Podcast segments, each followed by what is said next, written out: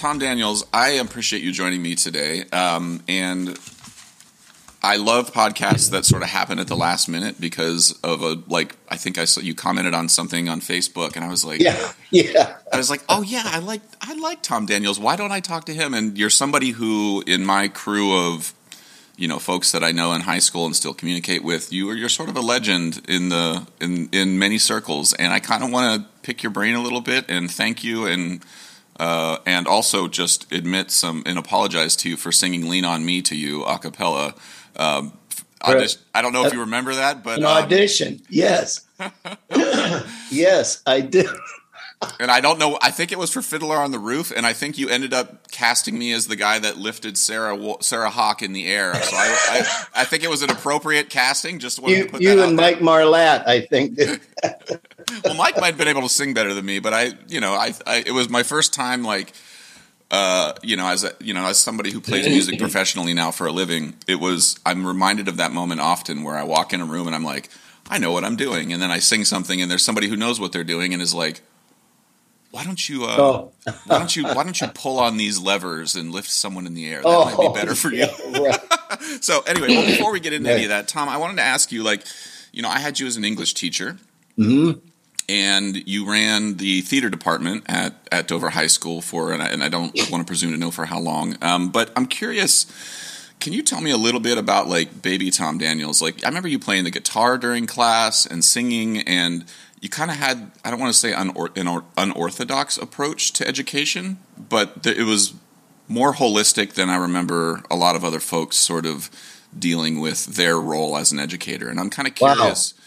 I, you know, That's a great way of putting that, Josh. Well, More maybe I'm- holistic. Yes. maybe I'm misdiagnosing it, but I, Oh. I, am curious if you can tell me a little bit about like what was baby Tom Daniels like? What brought you to teach and get into music and education? I know that's a broad question, but I, you know, I only know you knew you as a teacher. I'm kind of curious what you were like as a young scrapping, Right. you know, rabble rouser. Well, I was uh, I was singing coming out of the womb. You know, I, I don't remember a time when I didn't sing, and that was my passion my whole life. hmm And I taught myself the guitar, so because I was tired of asking my sister who played the piano, tired of asking her to accompany me, accompany me all the time. Uh-huh. So I taught myself to play the guitar simply as a portable way to carry an instrument around, and I can sing and play it. So I Were never never did learn to play it well, but Were your- anyway, were your, parents uh, musical? no, not at all. What did they do? My dad, my dad had a good voice, and he used to sing to us in the car. uh-huh. He used to sing, uh, make us cry. He used to sing, "When I was a lad and old Shep was a pup, over fields and meadows we'd roam. Just a boy and his dog. We were both full of fun." Anyway, it goes on. If you've ever heard that, it's I- I about mean, it- it kid and his up- dog and the dog dying, and just makes you weep. You know. Well, what did what did your what did your mom and dad do for a living? my dad worked at Timken as a ID grinder, and my mom was a homemaker and worked part time at Hart's, uh, Okay. the old Hart's. I don't know if you remember that store at all. It's like a department store here. Well, so you, you grew up in you grew up in Dover, is that correct? Excuse me. No, I grew up in uh, Midvale area. Okay, The- all right. I went to the and, Midvale uh, Speedway a lot as a kid. Yeah, I did. I used to sneak in, Yeah, well, and, and we'd get kicked out about half the time, but we'd, we'd, we'd make it about half the time. So, but but to continue, then I went to college, and I just I knew I wanted to. I was a '60s kid, so I wanted to do something that would help people. You know that and that sounds corny, but it was really true. And a lot of us back then, that was our motivating drive. It wasn't necessarily money. Well, this is this is why I ask about your parents because uh, you know I'm I'm aware of the general sort of time period in history in which you were growing up as a kid and in which they were doing the things that I'm I'm now doing, which is like I'm working, I'm trying to make money. Like there's a point at which my ideologies and the things I want in the world to happen. Maybe I realize I don't have as much control over, and you're just like I've got to provide for my family. And I'm curious, Absolutely. like as a kid in the '60s, like what was it like talking to your parents like in being a conscious like human being like i wasn't alive in the 60s like were you having fights about like or conversations like you're an artist all of a sudden your dad's grinding stuff at timken does like was there any ever con- any was there ever any conflict there Excuse me. Boy, I've got this.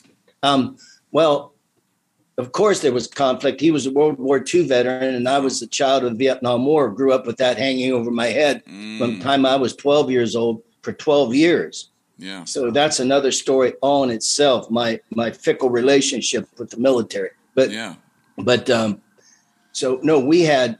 Uh, he didn't like when I grew my hair long, you know, or if I grew a beard back then, and he he complained, and he was, of course, we we differed in opinion of the Vietnam War, mm-hmm, mm-hmm. and that lasted for a while, but uh, eventually, like a lot of World War II veterans, they came around and realized it was an exercise in futility after 12 years of being there, you know. Right, right. And he did come around, but you know, we had a good relationship, my dad and I, and they supported me. They were proud of my singing. I know mm. that, and mm. they always supported me. Mm. But I got into uh, singing in college. I'd take my guitar to group events or sing in coffee shops. I just entertain the guys in the apartment and and they all just sort of liked it. And then I started singing professionally somewhat then. And then, uh, you know, I did it my whole life. Uh, it was sort of my vo- avocation. I taught school and played music three nights a week for about 40 years, you know.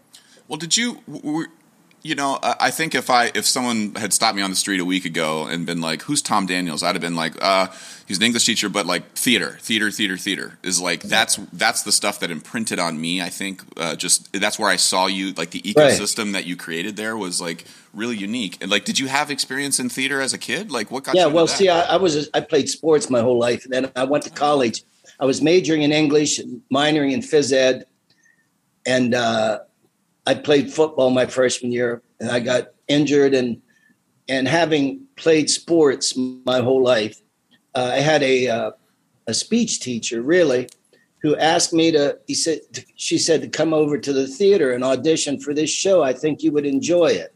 Hmm. So I went over and auditioned. I got a small part, and then it became my obsession. So I switched my a, a double major then of English and speech and drama, and uh, that's where that came. And then I didn't the, use what was that. The show? What's, what's what that? The, what was the show? Well, the first show I was in was uh, South Pacific or So Pathetic. Um, I'm sorry. No, no, no, no. It's fine. I've, I've done, I know enough theater people that when they say like the uh, what do they call it the uh, the the Scottish play, like everybody, I know that they're all talking about oh. Macbeth. You know, like like there's there's slang that everybody has. It's okay. Yes, yes. Um, but uh, that, and then I was fortunate enough to land a really good dramatic role right after that by default.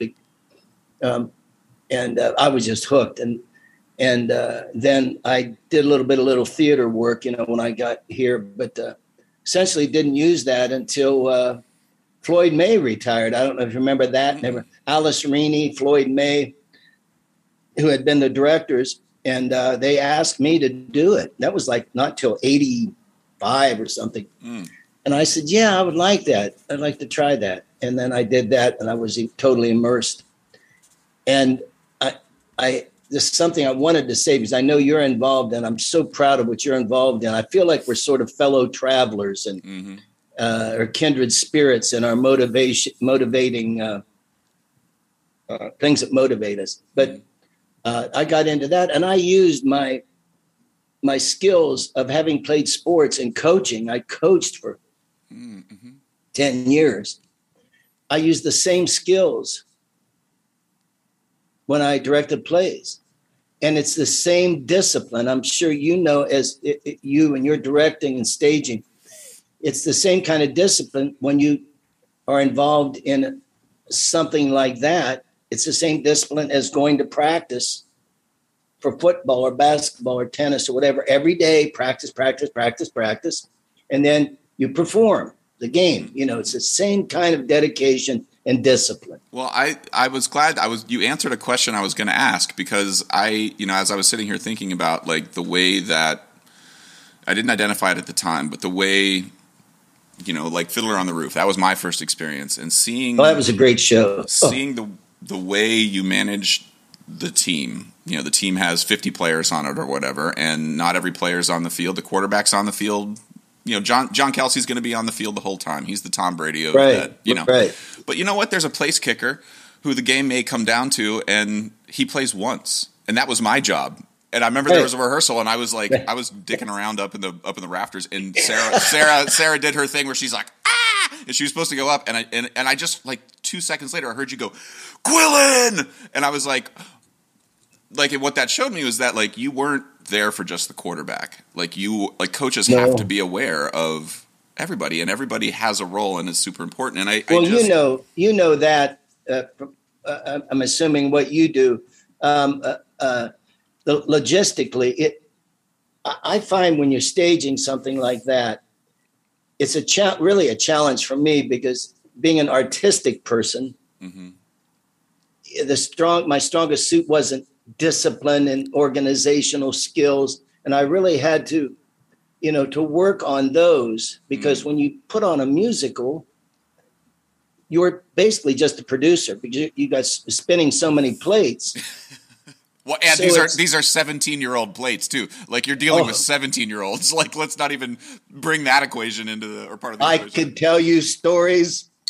Oh my God, your brother is probably in a couple of them too. Uh, well, we don't need to go into that here. I know. I'd like to keep my job, Tom, if I could do that.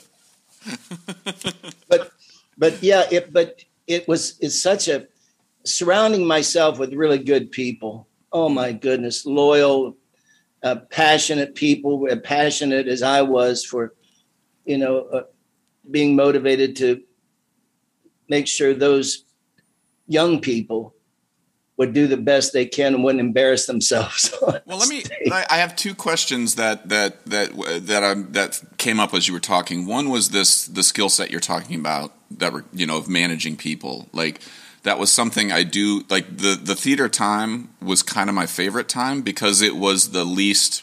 Uh, it was the least structured time of my day, of my life in school. You know, marching band is like, bitch, you got to get your spot right on the 40 yard line and you got to be Right. there at this measure. And if you're not, you're late, you know? or you're in a drum line and you're not playing with everybody else. Like there was this weird controlled chaos and I remember it being a time when I was like as student as a student like you know you were you Great enough, expression. you had enough rope to hang yourself and but then and I never remember you getting mad except for one time. And I remember when you did I don't even remember what it was about. I think one of us ate Bob Haas's pizza out of his fridge. You know, like you know, we would rehearse until ten o'clock at night in the school, and Bob Haas, poor guy, was the only guy there. And there's thirty people running around, and they just went down to the, the the boiler room and ate his food. And he came up and was so pissed off, and you just lit into us. And I remember sitting there being like, I think he's going to kill us all. Like I've never seen a murder, but maybe this is the first time, you know. And uh, you know, I, I, I don't. I, you know, I don't know if you. I, anyway, I don't know if there's a good question in here, but like that controlled chaos, I feel like is something that's kind of maybe gotten squeezed out of the educational system. And Oh, I- without a doubt. I, I understand why in some instances. I get it. I get the argument sometimes against it, but I'm curious from your viewpoint now, as you know, a retired teacher, like where do you see that balance? Because I'm a, I'm a teacher now, and I there are moments when I want it to be just like chaos, but I feel a little hemmed in. You know. Well, I, you know, I think one of the things in theater specifically, it attracted students from all facets of the school, which I loved more than anything I did was that theater because from everybody, I mean, the kid that was into carpentry or electrician work or singing, dancing, acting, so many aspects and athletes, not and that was the beauty. I loved it. And to see them, and yes, it was a bit of chaos, and I'm a bit of a chaotic person. But but if everybody I had people I trusted so much, you were one of them. Mike Marlatt, I don't remember Mike. Mhm. Uh, and, and John uh, Kelsey's dad, who else? There was a group of kids, Adam Rogers, Mike Marlatt, uh, uh, Nick Ames, who was a, these were out outliers of the school. They weren't, Mhm. you know, They Amy, weren't Amy in Smith any- come, Amy Smith comes to mind. Like people, there, Amy there was Smith. Oh, I could. there was like a, a crew of people, and again, I, I I'm a- I'm asking this question a little bit out of like re, like regret that I didn't hang. Like there was a satellite group of people that were just like Yeah. always in your office. I would Or- trust them with Yeah. my life, and I'm not just saying that. Mhm. I I remember. I'll tell you one quick story. I don't know how long we have here, but uh, when we were doing Grease, we rented the Grease car from from uh, uh EJ Thomas. Uh, mm-hmm. They had used it, and they rented, and it cost a couple grand to rent it. It was old beat up convertible. Yeah, I remember. It ran electric, but excuse me. I love that we had an electric car in Dover, Ohio. By the way, I just want to put yeah. that out there. you were at the you were at the tip of the spear, Tom. we, we had to add the sound effect of car, but um, but they told us specifically, and we went up to get it. It was a group of those guys and Paul Kelsey. They said, whatever you do, if it doesn't fit into your space, do not alter this car. You know, because yeah, whatever. So we get down there and we can't. We were at the uh, gym doors, you know, the mm-hmm, mm-hmm. uh, opposite steps on the uh, Sixth Street side there. Yeah, yeah. So we pull up, we wheel it off the the uh, bed. It won't fit. It wouldn't fit. It was short by like that much on each side. Oh my God! What what are we going to do? Paul and I are standing there thinking, what are we going to do? So there was a lapse of about five minutes. Mike, Adam Rogers, Nick Ames, it was all the guys, you know, these these guys, they're sort of they were they were shits in their own right. You know, they were you, you your words, Tom, not mine. but boy, they but I yeah. here's what I did. I think this is one of the reasons I was effective as an educator and a director. And this is a perfect example. They came over to me stood there with her arms folded, looked me in the eye, and said, "You know, Mister D, we can put take that car apart and put it back together." I said, "No, no, you can't." They said, "Yes, yeah, we can't." They would nobody would ever know. I had them. I said, "You look me in the eye," and I was desperate. It was part out of desperation. Look me in the eye and promise me you can do this. And they did they took, took that car apart. We got it in in the auditorium, in a, through the the doors and everything, and we took it back apart to take it out, put in a put it, the whole thing. Now, in the end, there was a handful of stuff that we never put back. you had a few handles left. And you didn't know what to do with. A little bucket full of stuff that never nobody could figure out. But I thought, my God, they did it.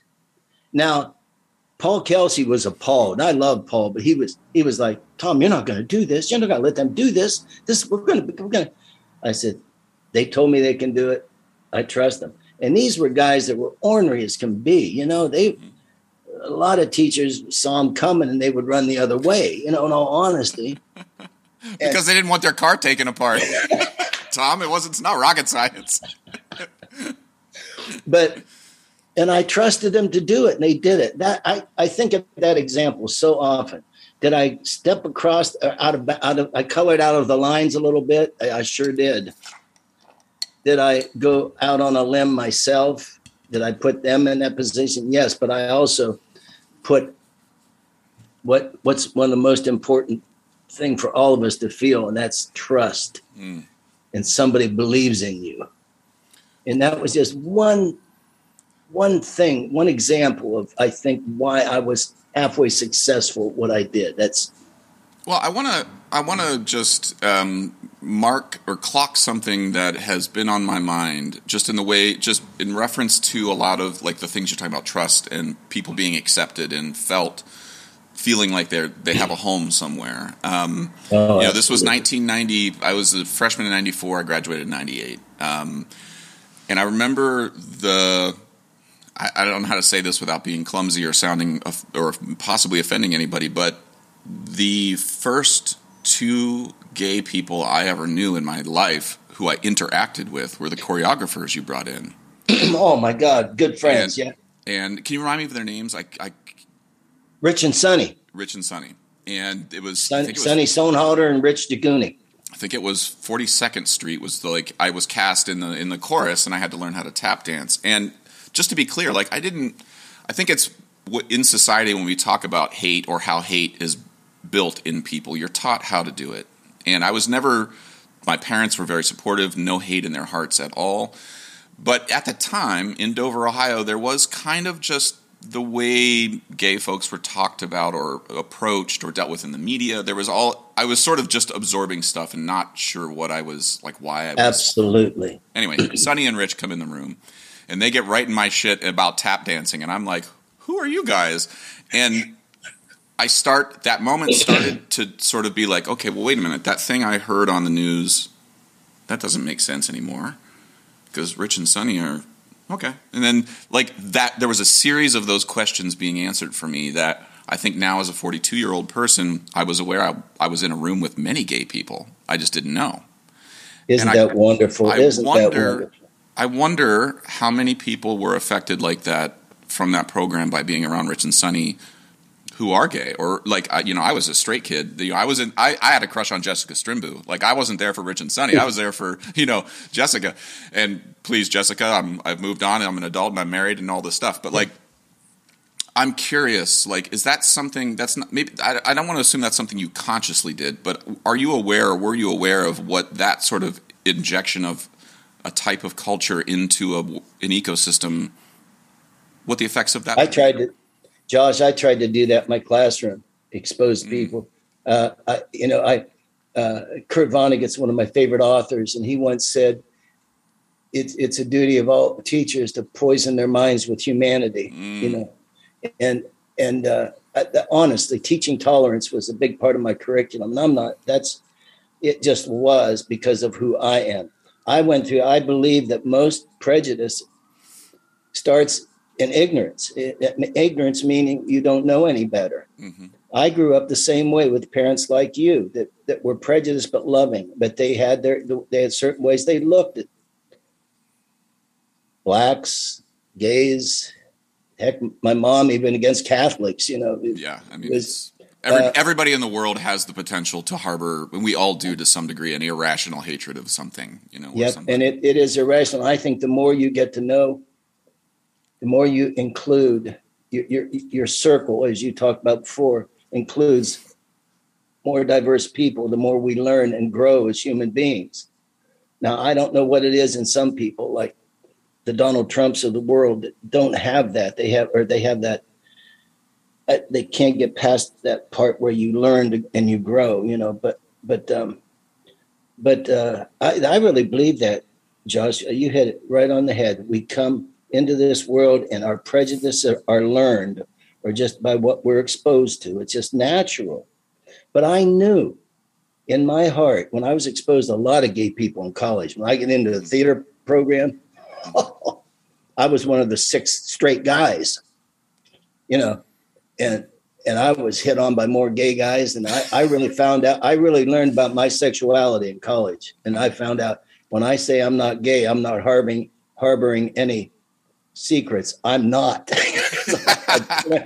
I have plenty of opportunity. Right. In the same way that I know gay people who are like, I am not straight. Like there's, yeah, you know, yeah, you can exactly. say the same way the yeah. other way around. Yeah. Yeah. So it, it was so good for me. And, and boy, my, well, my, my, my values, my political views, my, uh, that's why I learned mine, not my parents, not my mm. communities. But when I, in my early 20s, you know, teen, uh, uh, uh, you know, upper teens, in college is where I started developing those things. Yep. Well, you know, are Rich and Sonny still around? Like, what? what oh yeah, my God, still good friends. They, he, Rich retired. He was an English teacher and, and drama teacher at, at, Central Catholic, and uh, and Sonny, I don't know what he did, various jobs. Yeah, they bought a. They bought. I don't remember Dr. Andrews, the uh, chiropractor in New Philly. He was like mm-hmm. the man. Mm-hmm for years, and he had this great house up over by the park in Philly, and they just they just bought a house, his house, and they're redoing it. Yep. Well, if you, they definitely don't remember me unless I was the worst dancer they I ever know. worked with. But um, give them my best because I don't. I sure will. I don't know that they. I wish. I hope they're aware of how much my time with them meant. Well, I to a, definitely you know, tell them when I, I run into them. We used to get that whole group uh, used to get together every few months. Is some of the little theater people that you know, uh, families, and but uh, we but we just haven't done that for so long. And I, but I run into them occasionally here and there. Yeah.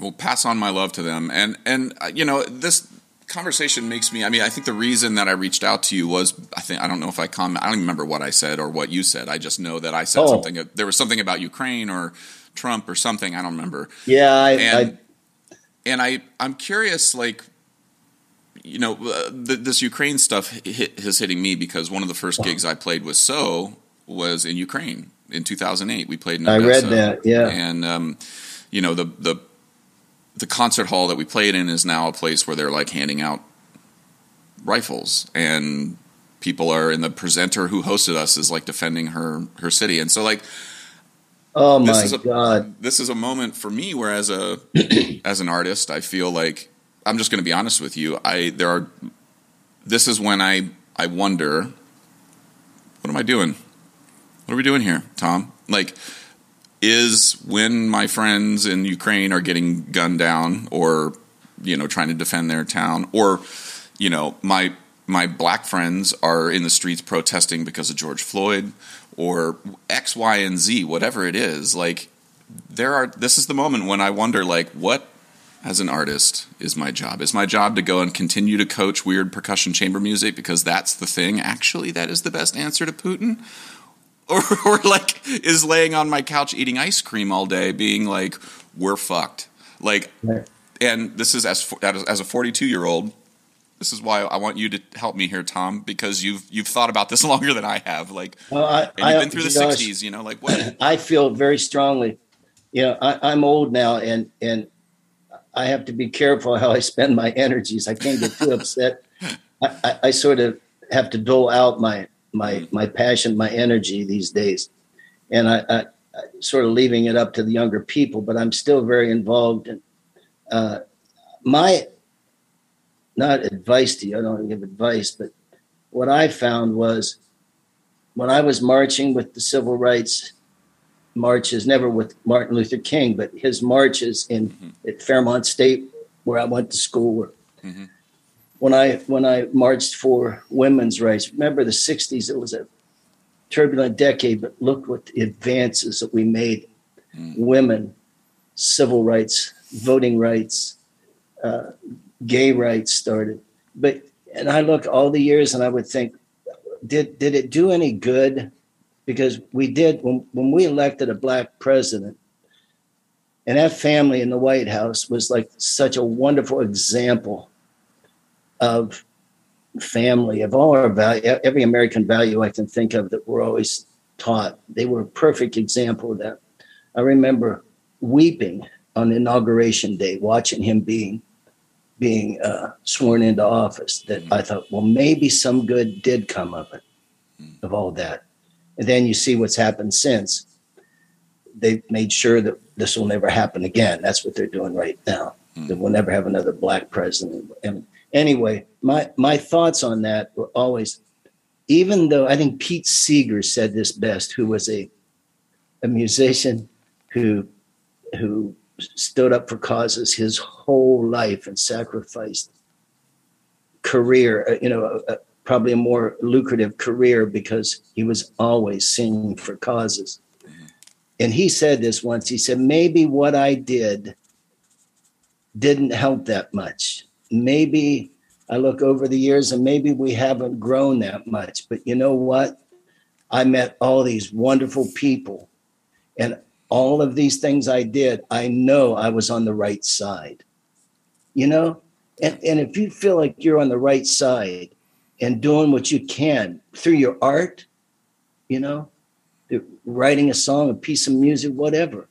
However, I mean, I think that's important for us to understand that it's it's your intention and those people who you who, who you hang around and and you know it it just all it, it's all worth it in the end. As frustrated and jaded as i am today about the world it's still I, I think that's a big part of it is i i really felt like i wasn't on the right side. As a matter of fact that comment i made to you, somebody posted on yours was something about probably Biden or Trump, either one would be put in that position. You would, you know, they would probably run. And it's one of my problems is that everybody says, "Oh, both sides," you know, mm-hmm. well, they they're both sides. No, not not today. You can't. It's not both sides at times. One side's wrong, one side's right. Mm-hmm. And to compare Trump and Biden, and I'm not praising Biden. I'm just saying that uh, there's no comparison. No, Biden is not Donald Trump. No, that's what I would, you know. No, no, no. And yeah, and that that's and again, like my, I think what I when I said that in my head, what I was saying was that like I don't even like our I'm I'm so gobsmacked by the American system in general. Like, and I what I meant by that, I think, and you're 100 percent right but that I like I don't even think the American system would even allow Joe Biden to put a flak jacket on. You know, like it's not even in the cards that that would even get right. to that point. We'd yeah. drop a nuke well before that, you know. But right. the privilege that we all have as Americans and the attitude we have towards this like binary, like oh, you're either it's either this or that. And it's like, well, you know what? It, Zelensky doesn't get to have that privilege. No, he doesn't. And you can agree. I mean, he's a comedian. He has a trouble. You know, there's complications there too. But you know, his system isn't such that he has a ring of people around him to pre- protect him all the time. Right. And you know, uh, when you mentioned Obama's election, we flew to Russia the day after his election. That was my first time in Russia too. And mm. so we land in, in St. Petersburg, and I go to this this little open air market, and I'm like, I, you know, just like my eyes are gobsmacked. Everything's massive and it's awesome. And, and um, we go to this little market, and there's a woman selling Matryoshka dolls, very old woman, and she just she sees I'm an American and she pulls me aside and she goes, "Congratulations." I was like, "What?" And she says, "You elected a slave. I can't believe it." and I was taken aback because she said slave, and but then as I as I saw the intention in her eyes, it was right. like what she was saying was like, "You elected one of me." Like she was a peon in society, and she's looking at us, a, a, a country in which we were founded on this idea of a class of people who work for us, you know, for free. um, but we we elected a president, and to someone in Russia whose history is how old? Oh. To see a country that's history is only two hundred and some odd years old, somehow pull that off, like that was another moment for me. I was like, oh my god, is that what's that Mark Twain, Mark Twain quote um, about travel being the silver bullet to racism, oh, yeah. bigotry? Like absolutely, yep. Uh, you know, when I see this stuff happening, I'm incapable of harboring hatred for Russian people. Too. I know, right? You know, Absolutely. like I, if I see people protesting the Russian bakery down the street, that lady didn't invade Ukraine. Right. you know, she's paying taxes here and trying to do right. whatever. You know, and so absolutely. I think to bring it back to what you said earlier about just being a, a, a person of the world, uh, somebody who I who pushes me in front of people like Rich and Sunny, who sat sits and sings song protest songs in an English class, who puts me in a room and leaves and is like, "You all are going to figure it out," and then we do figure it out. Like, I just I don't want you or anybody else who's ever had you as a teacher to discount the value of that. And I think that I just want to thank you for that from the bottom of my heart. Teachers like you are um, I don't want to say a dying breed. I just think they're they are you're few and far between now. And maybe you were few and far between back in the 80s too. And I just did, I taught everybody. I mean, I had lovely teachers, Joan Wenzel, Steve Stroop, like a bunch of people who are, who They're are the two of my favorites too, yeah. Of doing, doing what I'm doing. But can you, like, for a young person who's getting into education right now, just as this is my final question, like, what, what advice do you have for them? and maybe keep it to like somebody who's teaching English, like or the humanities. Like, what advice do you have for a teacher who has similar instincts to you, but is maybe curious about how to how to crack into that into the system that is now sort of calcifying around the educational world. Does that make sense? What I'm asking? It sure does. As a matter of fact, if I couldn't talk them out of it, uh, I don't know. I can't imagine. I keep. I'm still involved in education. I still. I'm a supervisor, instructional supervisor for a digital academy, and mm-hmm. I work with kids. But but um, I don't. I and I I'm kept up with the educational system, and I don't know if I could teach today. I don't know. I'd be so restricted. Uh, you know, you have, you have, you have people. I you see my button I'm wearing, don't you? Can you read that? My, mine my camera is. Oh, I I read banned books. Oh yeah, yeah. But my, that's come that's come around again after all these years. I used I to wear this button on my sport coat years ago when I taught. I know Mike Gunther. I remember my, my my freshman or my senior year AP English college class with Mike Gunther was a class where we read exclusively banned books, and he had. Yeah. I remember bringing home a letter to my mom and dad and being like, "I need your approval to read Mary Shelley's Frankenstein." I don't know, mm-hmm. like that's weird, and they they both signed it, and they're like, "Okay." Yep. And now, like the idea that we're back to this, where there's Yeah, and- and they're about taking- the Holocaust being banned or whatever, you know, like these these extreme right wingers. I don't know what else to call them. I don't. You can call them. Uh, I don't know what else to call them. But they are they're they're organized and their ground zero right now is the educational system, and they're really going for it. They're really going for it. They're trying to control boards of education. They're trying to um, ban the books, control what uh, you know the the whole uh, critical uh, critical race theory, all that and it's nothing more than just trying to control what there is being taught in the schools. It's scary. I don't know. Hmm. Teachers are so limited now, and they they're they're held so accountable to meet the benchmarks. You may even see some of this what you're doing that you don't you can't be as creative. One of the most creative moments things I ever did as an English teacher was one one day I found a bunch of old leaves of grass books that were all bunch of paperbacks real quick.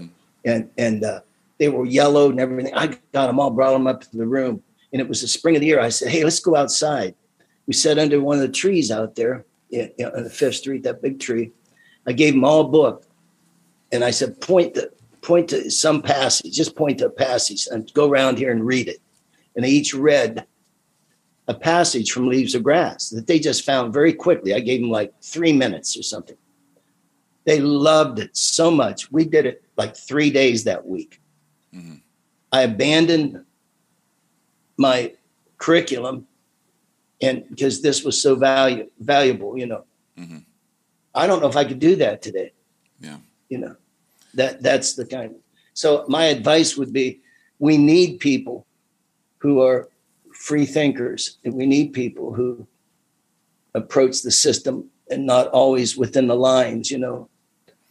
But I don't know. It, it's it would be so hard. I know the the demands put on teachers, uh, students going into teaching these days, and and uh, the restrictions once they become a teacher. It's I don't know. Yeah, I mean, it's. I, I guess I'm not looking as you. You know, I, I don't. I guess I'm not looking for a specific answer here because I don't know that there is one. Um, you know that this, and I guess I'm fortunate to teach music at at a college level where the accountability is a little less in terms of the the, the fire I'm taking. You know, at that point, most parents are sort of like, "Hey, listen, you're going to college. Listen to your teachers." Yeah, but they're Um, coming for you too.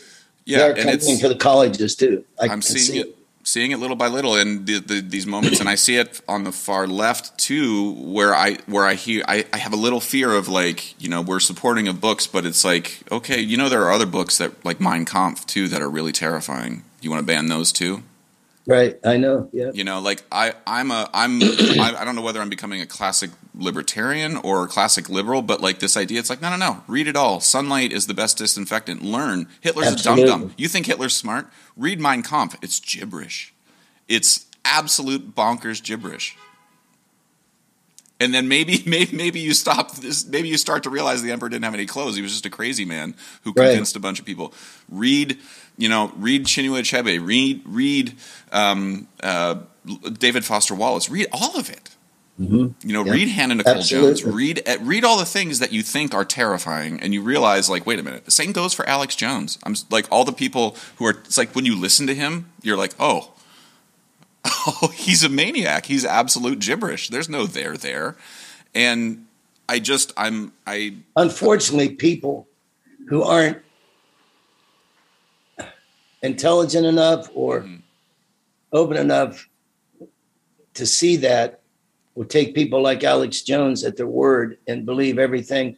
I know people that still believe that Sandy Hook was all fabrication of the liberal media because of Alex Jones. That man, he's he has started to be held accountable. yeah. But yeah, I know what you're saying. I agree with Yeah, you. I mean, I'm- to be See clear, it all, I- read it all. Yeah, I'm not a I'm not an Alex Jones fan. I know you're not. I know there's you're a not. there's a podcast I did. Um, Sō Percussion did a show called a gun show. Um, probably five six years ago, and part of the show um, there's a little monologue that breaks off, and I talk about that conspiracy theory. And I felt at the time, if I'm going to put that on stage, I need to research who this guy is.